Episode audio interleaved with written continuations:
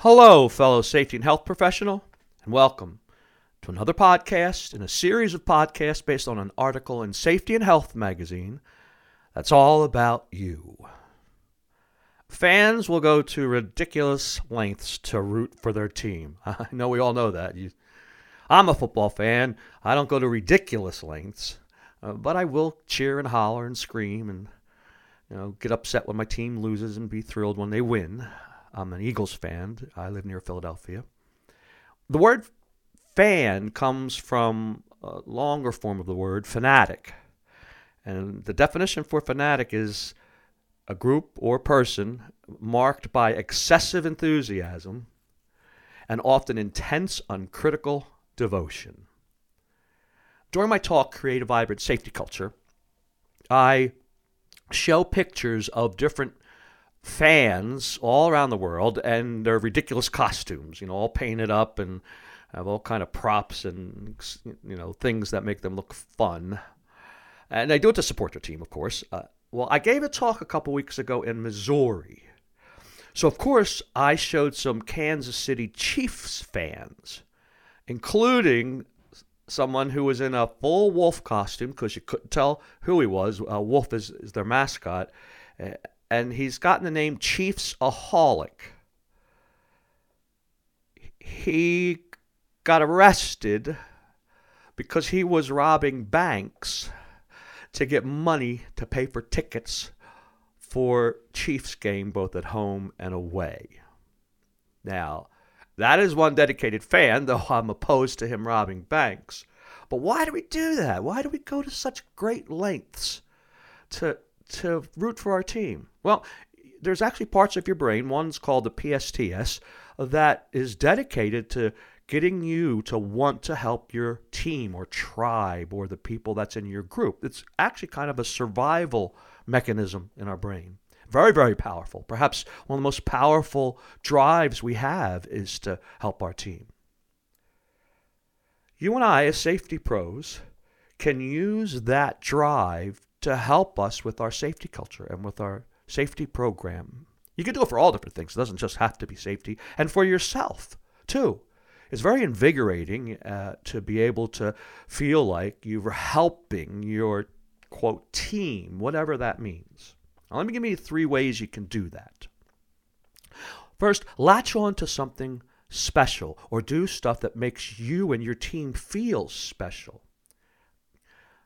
Recently, I worked at a nuclear power plant. I stopped in May, this past May, but for about a year and a half, I worked at, with a group, and we were demolishing. It's called the New Rad Waste Building. Now they were demolishing the whole site, but we were assigned the group that I was with to demolish the New Rad Waste Building. And we ended up calling ourselves like the New Rad Waste Gang, uh, and we'd have some silly sayings, and we'd always be, you know, doing stuff, even make up like a you know, silly sayings. Like here's one we would say, "We will leave no gunk behind," and in this case, gunk meant contamination. Now there were five other main groups at the site, but we felt special. We excelled as a team, and we were regular helping each other. We would do so much funny, unusual things. Now, I was a big proponent. I was in that group, and as soon as I came, uh, we started doing that even more. There already were, though. It was a pretty good group. There was about 30 of us. So latch on to something. Uh, we had a T-shirt even for ourselves and uh, placards we'd put up, and uh, I would give out finger puppets and just all kind of crazy stuff we would do. But we worked hard, we worked well together, and we cared for one another. So latch on to something whenever you can, even if it's just like something symbolic that your team stands for rather than just, you know, great job, but, you know, we do a special job. We don't leave any gunk behind or whatever.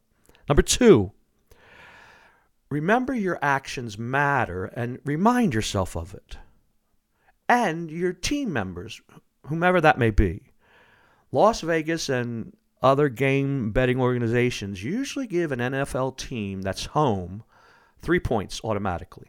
Not always, but usually.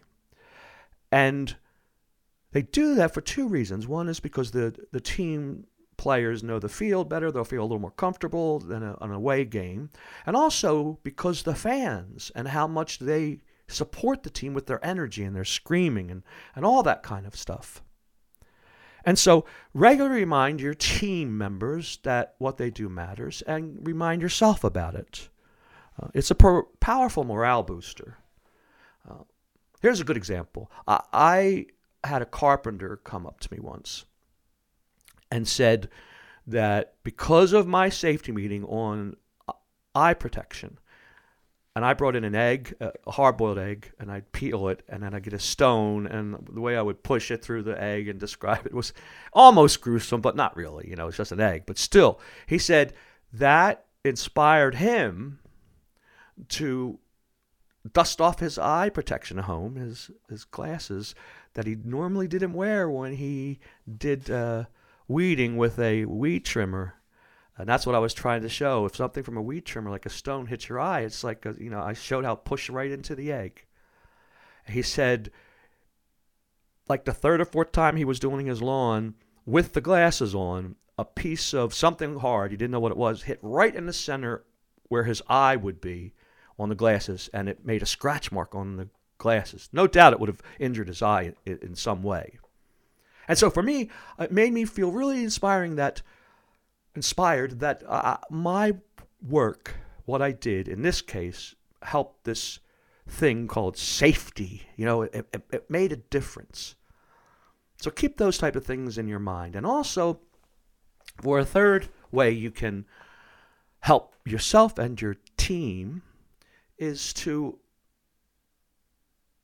keep the goal in mind. Uh, I know we do it all the time with our, you know, recordable rates and things like that. But if you can realize how much of a difference you make and how much you make, if you want to call like all of us safety pros one team, I know I do it as much as I can, and it helps me to feel like I'm doing something for a larger purpose. Be sure to celebrate your wins and learn from your losses. Uh, during my talk, uh, when I was in Missouri, before I spoke, they were it was an awards uh, breakfast actually, and man, there's so many companies there that were from it had to do with mining. They had gone ridiculously good amount of time without a lost time accident, years, decades, couple of them. And I got up on stage, and shortly after my my introduction, I told everybody, I said, you know what, we are part of the most wonderful team there is. I says because I started in 1981, and just since then we've progressed so far and have done so many wonderful things. Then I proclaimed to the audience that we will make an even bigger difference, or at least a huge difference, as a team in years to come. But our challenges are getting tougher now. Uh, things that like mental health uh, which is a very complicated issue. That's lot, not as simple as just wearing, you know, eye protection when you trim the lawn. But I, if we work together as a team, and I'm sure we will, we will make this world a safer place.